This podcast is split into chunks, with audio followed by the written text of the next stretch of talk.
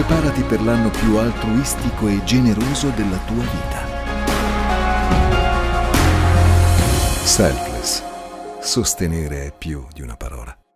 Amen, ci credo, eh? Allora, oggi mia moglie non ha dei libri da consigliarvi, no? C'era, qual era? Va bene, leggete. Leggete. Io, il mio consiglio è quello di leggere. Visto che è estate, visto che siamo tutti un pochettino rilassati, visto che eh, siamo sempre sul bagno asciugo a prenderci il sole, usiamo bene il nostro tempo, cerchiamo di nutrire la nostra anima. Perché? Perché è facile che d'estate il troppo rilassamento ci spinga lontano, ci faccia ah, un attimino eh, allentare quella tensione, quella pressione che è sana. Noi non dobbiamo vivere di, di, di, pressio, di alta pressione perché non è buona la, la, la, pressione troppo alta, però dobbiamo vivere di quella pressione, sempre quella tensione, sapete quella tensione che ti permette di, di stare sul pezzo nel momento in cui magari arriva l'attacco, nel momento in cui, in cui arriva la battaglia. Noi non dobbiamo mai abbassare la guardia, perché se abbassiamo la guardia, in un attimo, boom, ci cade il mondo addosso. E quando ci cade il mondo addosso, poi facciamo fatica a rialzarci. È più duro rialzarci, ci rialziamo lo stesso perché Dio è con noi, però diventa più faticoso, diventa più lento, diventa più faticoso, diventa più duro, diventa più pesante. Quindi eh, cerchiamo di nutrire la nostra anima, il nostro spirito leggendo, anche se siamo al mare, è tutto, ok? Bene, allora oggi io voglio continuare sulla falsariga di quella che è stata la parola ultimi, nelle ultime eh, domeniche. Mia moglie eh, domenica scorsa ha parlato di onore, ha parlato di gratitudine, ha parlato di timore di Dio. Io voglio continuare su, questa, su quest'onda. Ehm, perché? Perché eh, mi rendo conto che ehm, in, un, in un certo senso la Chiesa sta un po' perdendo potenza.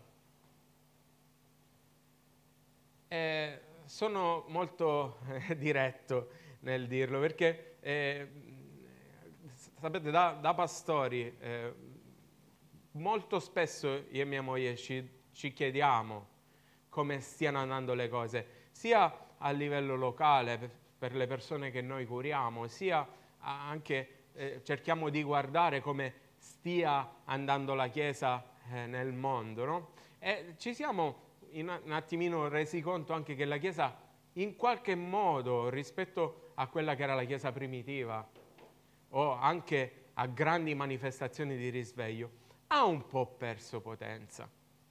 E le motivazioni per cui la Chiesa ha perso potenza sono tante, sono diverse, possono essere diverse. Però una di, delle più gravi, una delle più potenti, una delle più pesanti è il peccato. E, è, sapete, è dura parlare di peccato, perché il peccato è un argomento scomodo. Molti, quando si, sente, eh, quando si parla di peccato, magari si sentono anche giudicati in qualche modo. Premessa, io non sono qui per giudicare nessuno, ok? Io sono il primo che combatto contro il peccato, io sono il primo che faccio dei peccati, che commetto dei peccati, involontariamente, ovviamente non mi piace peccare, tutte le volte che io mi trovo a peccare mi dispiace, sono dispiaciuto, quindi qui non vi sta parlando uno dall'alto verso il basso, no, ok? Il peccato purtroppo è una battaglia, è una lotta che tutti ci troviamo ad affrontare e che Dio su quella croce ci ha dato la grazia di dominare, se noi lo vogliamo, ok? Perché è importante parlare di peccato? È importante parlare di peccato perché il peccato ci allontana da Dio. E se noi siamo lontani da Dio, noi non abbiamo potenza. Noi possiamo pregare in lingue quanto vogliamo, noi possiamo eh, parlare nel nome di Gesù quanto vogliamo, noi possiamo pregare nel nome di Gesù quanto vogliamo, ma se siamo lontani da Dio, noi potenza non ne abbiamo. Perché la potenza viene direttamente dal cielo. Non, è, non siamo noi che portiamo, cioè noi portiamo la potenza perché portiamo lo Spirito Santo, ma, ma se noi non abbiamo intimità, se noi siamo lontani dallo Spirito Santo, se noi siamo lontani dalla presenza di Dio, se noi non ci nutriamo, se non nutriamo il nostro spirito, non li mettiamo in connessione, non li facciamo comunicare, non li mettiamo a stretto contatto, automaticamente perdiamo di potenza. E se perdiamo di potenza noi, perde di potenza la Chiesa, perché la Chiesa siamo noi. Questa è una rivelazione che proprio direttamente ve la voglio dare questa mattina. La Chiesa siamo noi. La Chiesa non è il pastore Gaetano, la Chiesa non è il pastore Catrin, la Chiesa non è Veronica, Andrea, non... la Chiesa siamo noi, tutti insieme. Siamo un unico corpo e ciascuno all'interno del corpo deve fare il suo perché la Bibbia dice che ciascuno, anche la più piccola parte del corpo, è importante per il corpo, non è trascurabile. Quindi ciascuno di noi deve fare il suo affinché la Chiesa cammini con potenza. Ok? Siete con me in questo? Siete d'accordo? Sto dicendo qualche cosa che non è vera. Ditemelo, eh? correggetemi se sto dicendo qualche cosa che non è vera perché io voglio essere corretto. Allora, leggiamo Isaia, capitolo 59, versetti 1 e 2.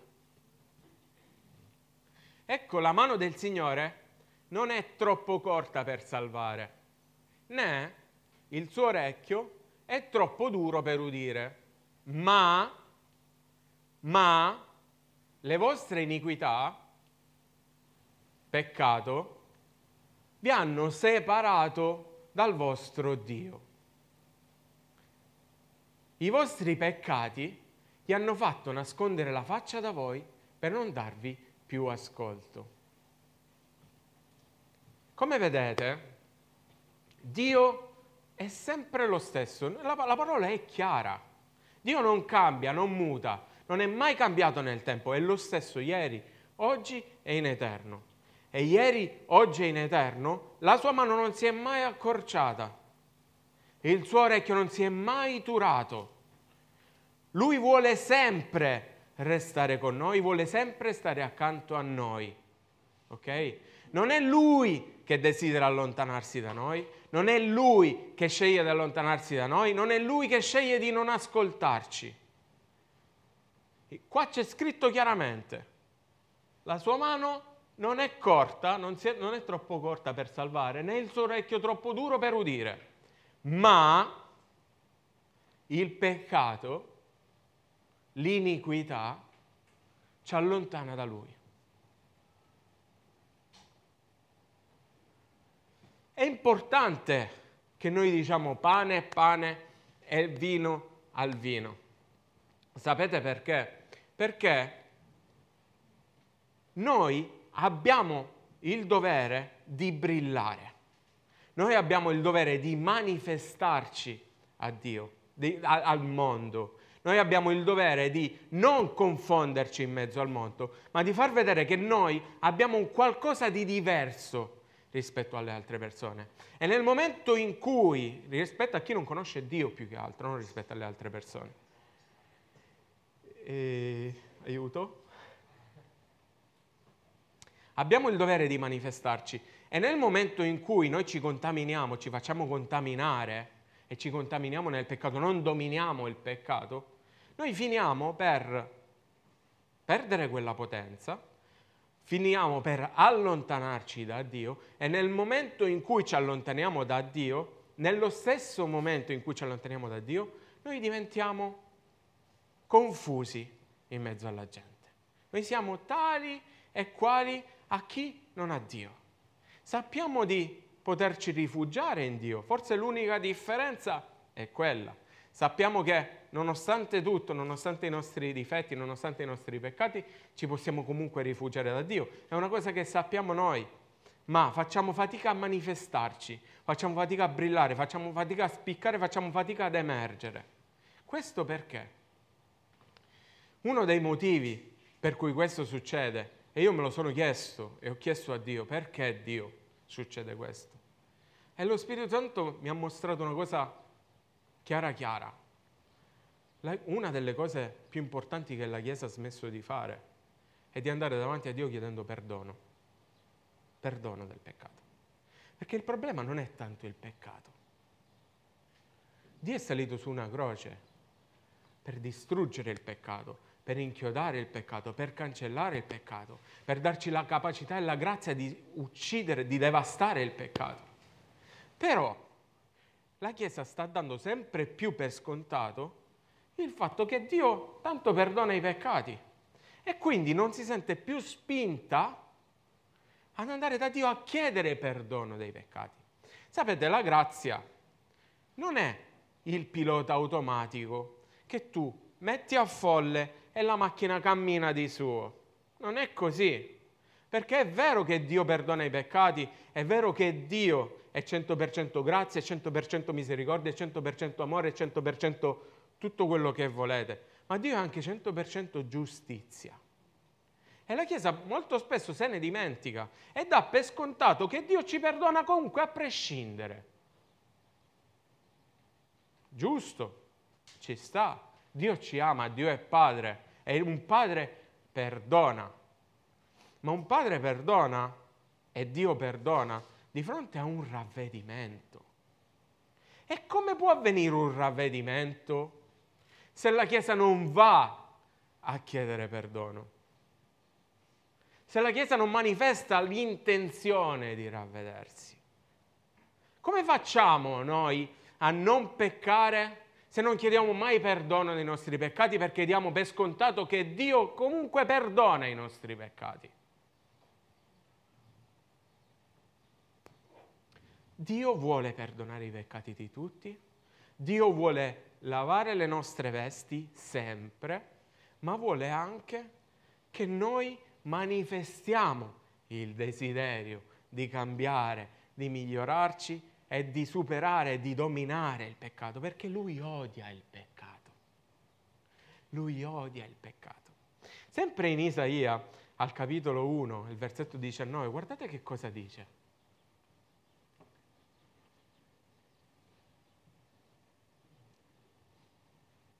Ci siamo, ok, 18. Ok, poi venite e discutiamo dice il Signore.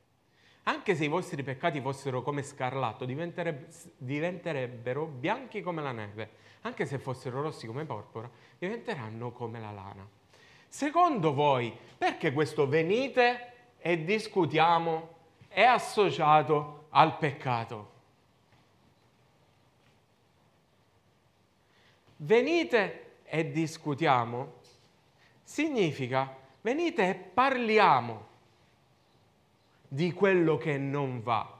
La Chiesa non va più a discutere di peccato davanti a Dio.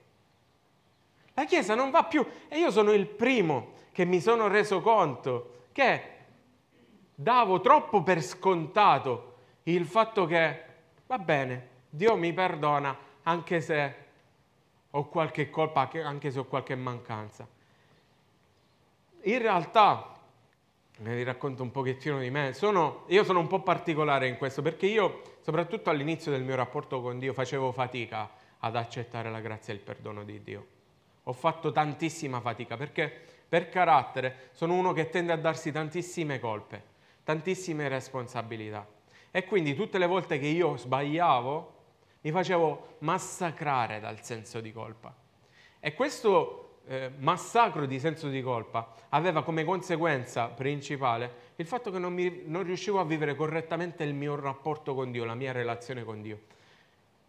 Io qui non vi voglio massacrare, non vi voglio portare a dirvi ragazzi dovete fustigarvi con il cilicio chiodato, mettervelo qui sotto la gonna e, e fustigarvi. No, non è questo il senso del messaggio. In ogni cosa ci vuole equilibrio, ok? Noi eh, dobbiamo accettare la grazia e la misericordia di Dio, ma dobbiamo anche andare da Dio a discutere. e parlare di questa grazia e di questa misericordia. Perché così facendo, così facendo noi riscopriremo la bellezza del perdono di Dio. Sapete perché molto spesso la Chiesa fa fatica a venire qui la domenica piena e carica d'aspettativa, grata, veniamo certe volte qui schiacciati, certe volte non abbiamo neanche voglia di venire, preferiamo andarcene al mare piuttosto che essere qui e manifestare la nostra gratitudine e la nostra lode. Perché probabilmente ci siamo dimenticati e ci dimentichiamo di tutti i benefici, di tutta la grazia che Dio ci fa. E sapete perché ce ne dimentichiamo?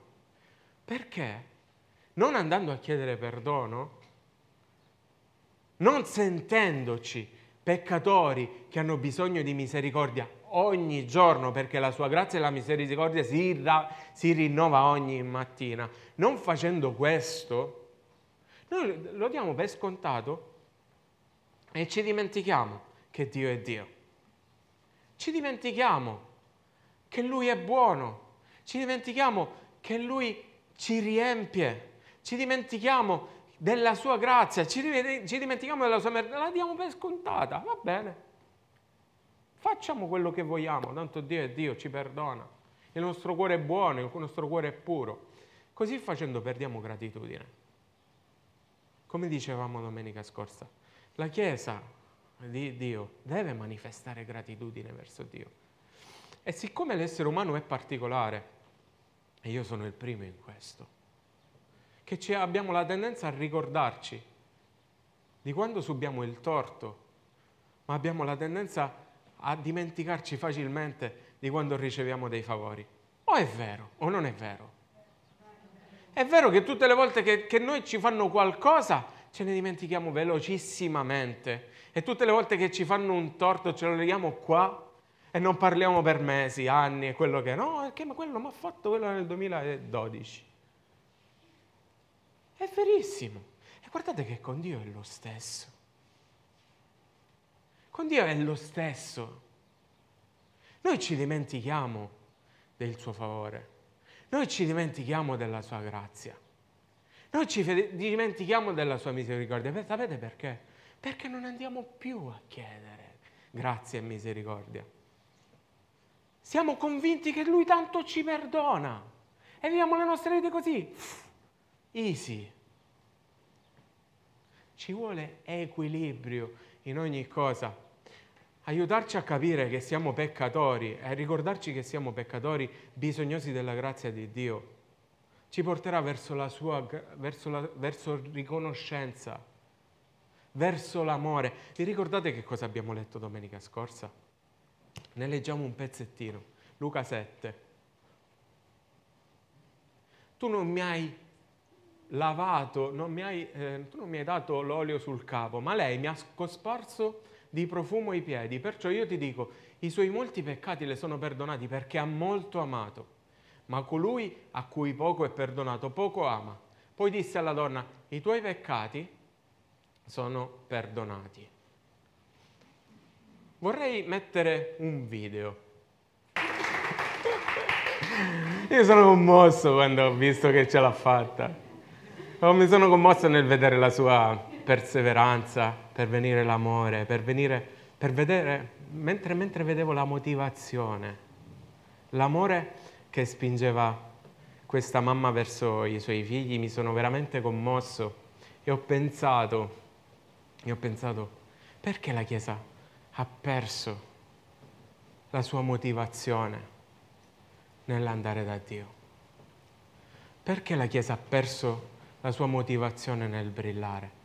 Perché non c'è quella spinta forte che è l'amore di Cristo che ci spinge, ci spinge, ci spinge ad essere entusiasti, ci spinge a metterlo al di sopra di ogni cosa?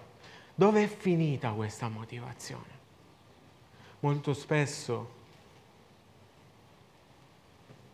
la motivazione viene a finire perché diamo tutto troppo per scontato. Tutto troppo per scontato.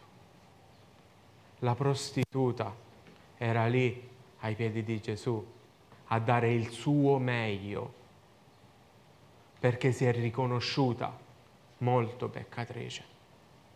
Il fariseo era lì a far nulla,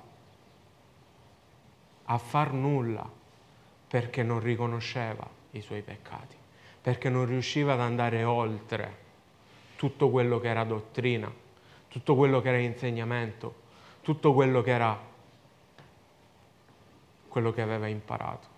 Ed era lì a giudicare, a puntare il dito, mentre quella donna era spinta da una motivazione superiore e questa motivazione superiore si chiama amore di Dio. Io voglio che la Chiesa torni a ricevere l'amore di Dio, torni a sentire dentro di sé l'amore di Dio. Tutti noi abbiamo il diritto di tornare a sentire con forza l'amore di Dio. Ma se non andiamo da Dio consapevoli di avere necessità, bisogno, come l'aria che respiriamo, della sua misericordia, ogni giorno noi ci dimenticheremo di quello che siamo. Noi ci dimenticheremo di quella che è la nostra condizione e piano piano ci farà dare tutto per scontato.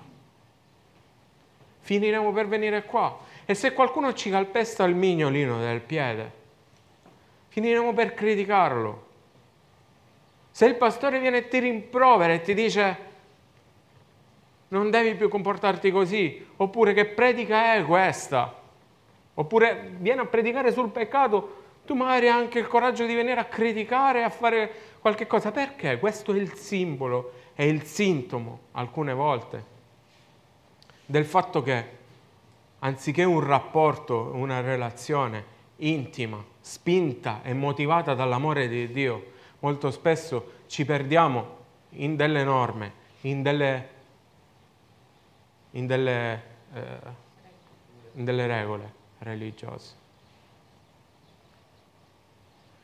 Qui nessuno è qui per giudicare nessuno. Io vorrei, e sento forte nel mio cuore, e sento il desiderio che la Chiesa torni a manifestare la potenza di Dio. E affinché questo succeda è necessario che tutti noi come quella prostituta ogni giorno ci prostriamo ai piedi di Gesù chiedendo perdono. Questo produce dei benefici, prima di tutto in noi, perché nel momento in cui noi andiamo a confessare i nostri peccati, noi saremo spinti e motivati a migliorarci. E su questo voglio dare atto a mia moglie, voglio onorare mia moglie che è la persona che più di, ogni, tu, più di tutti ogni giorno si mette in discussione, ogni giorno cerca di cambiare, ogni giorno va da Dio chiedendo perdono e chiedendo di migliorare. Noi dobbiamo, non possiamo dare per scontato questo, perché finiremo per, per confonderci. Ci stiamo confondendo noi dobbiamo brillare, noi dobbiamo emergere. Un altro, un'altra conseguenza del non chiedere perdono, del non chiedere la misericordia di Dio, è che il nostro cuore si indurisce. Il nostro cuore diventa orgoglioso, duro, insensibile alla presenza di Dio. Non ci rompiamo più, non abbiamo la capacità più di romperci. Voglio leggervi una storia si trova in prima Samuele. I filistei si radunarono per combattere contro Israele. Avevano 30.000 carri, 6.000 cavalieri e gente numerosa come la sabbia che è sulla riva del mare. Salirono dunque e si accamparono a Micmas, a oriente di Betaven. Gli israeliti, vedendosi ridotti a mal partito perché il popolo era messo alle strette, si nascosero nelle caverne, nelle macchie tra le rocce, nelle buche nelle cisterne ci furono degli ebrei che passarono il Giordano per andare nel paese di Gad e di Galad. Quanto a Saul, egli era ancora a Gilgal e tutto il popolo che lo seguiva tremava. Egli aspettò sette giorni, secondo il termine fissato da Samuele, ma Samuele non giungeva a Gilgal e il popolo cominciò a disperdersi e ad abbandonarlo. Allora Saul disse, portatemi l'olocausto e i sacrifici di riconoscenza e offrì l'olocausto. Aveva appena finito di offrire l'olocausto che arrivò Samuele. Saul gli uscì incontro per salutarlo, ma Samuele gli disse, che hai fatto? Saul rispose, siccome vedevo che il popolo si disperdeva e mi abbandonava, che tu non giungevi nel giorno stabilito e che i filistei erano radunati a Micmas, mi sono detto, ora i filistei mi piomberanno addosso a Gilgal. E io non ho ancora implorato il Signore, così mi sono fatto forza e ho offerto l'olocausto. Allora Samuele disse a Saul, tu hai agito stoltamente, non hai osservato il comandamento che il Signore, il tuo Dio, ti aveva dato, il Signore avrebbe stabilito il tuo regno sopra Israele per sempre. Chi è che aveva scelto Saul? L'aveva scelto Dio stesso per mezzo di Samuele. Era Dio che si era scelto il re per Israele e a un certo punto il re, che era partito bene, vistosi messo alle strette, decide di violare un obbligo, decide di peccare. Ok? Perché alla fine è questo. Allora, cosa succede? Fa quello che non deve fare e da lì arriva Samuele e gli dice, ok, Dio ti aveva stabilito, adesso Dio ti toglie. Noi pensiamo che Dio sbagli le sue scelte. Dio non sbaglia mai le sue scelte. Se noi andiamo fuori direzione alcune volte, è perché siamo noi che sbagliamo le nostre scelte. Non è Dio che sbaglia le sue scelte. E che cosa è successo? Che Saul, pur essendo stato scelto da Dio, aveva scelto di non rispettare quello che era il comandamento di Dio e si era dato una giusta motivazione per quello che era il suo peccato e per quello che era il suo errore. Perché molti di noi, onestamente, l'avremmo fatto. Perché messi, messici alle strette, assediati da un esercito molto numeroso, ciascuno di noi si sarebbe fatto prendere dal panico e avrebbe fatto da sé. La motivazione che spinse Saul a peccare fondamentalmente poteva essere anche buona. Per lui lo era sicuramente. E quante volte noi tendiamo a giustificare il nostro peccato? Perché pensiamo che quello che stia facendo, quello che stiamo facendo sia giusto o che non succeda niente.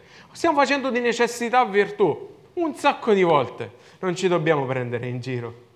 Perché molto spesso noi lo facciamo. Però sapete che cosa è successo? che quello che ha fatto Saul ha aperto delle brecce nel suo cuore, ha aperto delle brecce nella sua vita. E attraverso queste brecce ha cominciato a nascere l'orgoglio, ha cominciato a nascere il io non ho più bisogno di Dio. Che cosa è successo? Si è allontanato.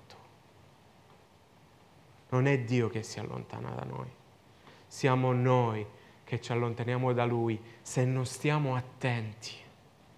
Perché è importante andare da Dio a chiedere misericordia e perdono. Perché andare a chiedere misericordia e perdono ci riavvicina. Perché nel momento stesso in cui il peccato ci vuole allontanare, la sua grazia e la misericordia ci riavvicinano perché Dio non ci vuole allontanare. Dio ci vuole vicini. Dio ci vuole stretti, Dio ci vuole innamorati, Dio ci vuole motivati. C'era scritto venite e discutiamo. Ed anche se il vostro peccato fosse rosso come lo scarlatto, diventerebbe bianco come la neve. Il perdono del peccato non è un problema per Dio. Il problema c'è quando non andiamo a prenderci questo perdono perché senza renderci conto ci allontaniamo. E quando senza renderci conto ci allontaniamo, veniamo qua scarichi. Veniamo qua scarichi e viviamo la nostra vita altrettanto scarichi. Voglio chiamare il gruppo qui sul palco.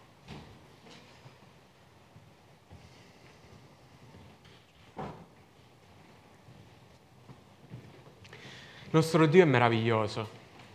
Credo che tutti noi possiamo riconoscere il suo amore la sua grazia.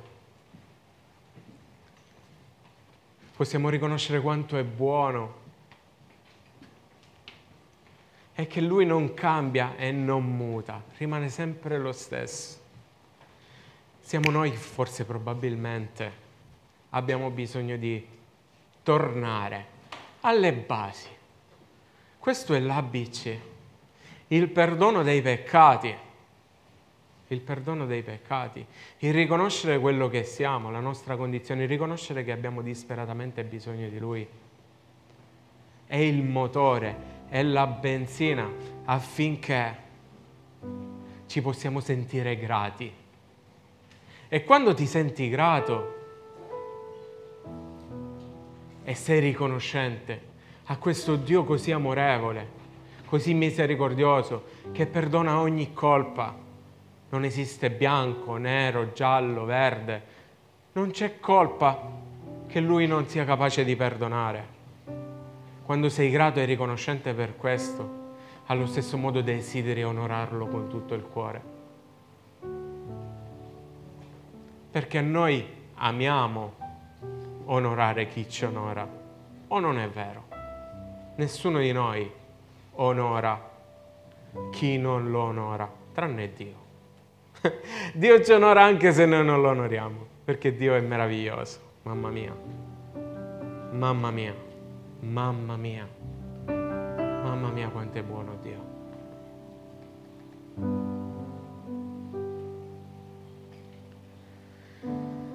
Oh Signore, vogliamo alzarci?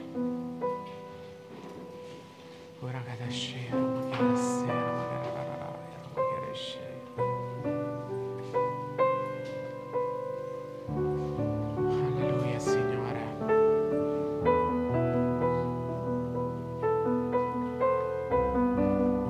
Signore, vogliamo venire davanti a te, davanti al tuo trono.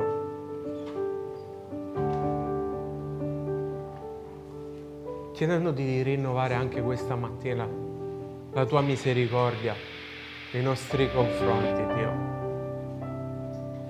Vogliamo venire questa mattina, Signore, a chiederti perdono perché troppe volte abbiamo dato per scontato la tua grazia. Troppe volte abbiamo pensato di poter fare quello che vogliamo semplicemente perché tu sei buono e abbiamo abusato della tua bontà, Signore. Vogliamo chiederti perdono perché troppo spesso diamo per scontato che tu sei un Dio d'amore ci dimentichiamo che sei anche un Dio giusto, estremamente giusto, Dio.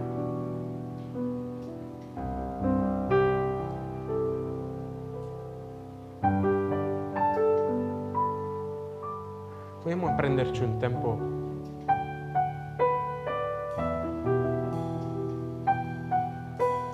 in cui ciascuno di noi possa parlare direttamente con Lui, chiedere perdono, se c'è bisogno di chiedere perdono. Io credo che ci sia bisogno di chiedere perdono. Davide chiese perdono anche per quelli che erano i peccati che lui non conosceva nel Salmo 19. Lui aveva capito, aveva compreso quanto pericoloso fosse il peccato e quanto pericoloso fosse allontanarsi da Dio. Lo aveva capito e lo aveva compreso. E oggi lo Spirito Santo lo sta rivelando a ciascuno di noi. Il peccato è pericoloso. E noi abbiamo bisogno di stare abbracciati a Dio. Noi vogliamo stare abbracciati a Dio. Prenditi un tempo. Non farò appelli, non farò niente. Siete voi, sei tu con lo Spirito Santo, in cui sarai tu, se vorrai, a chiedere a Dio misericordia e perdono.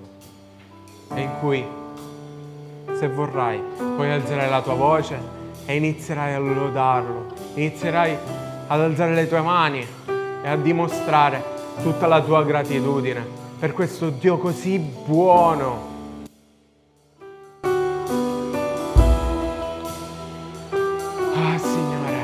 Così preziosa la tua presenza, Padre.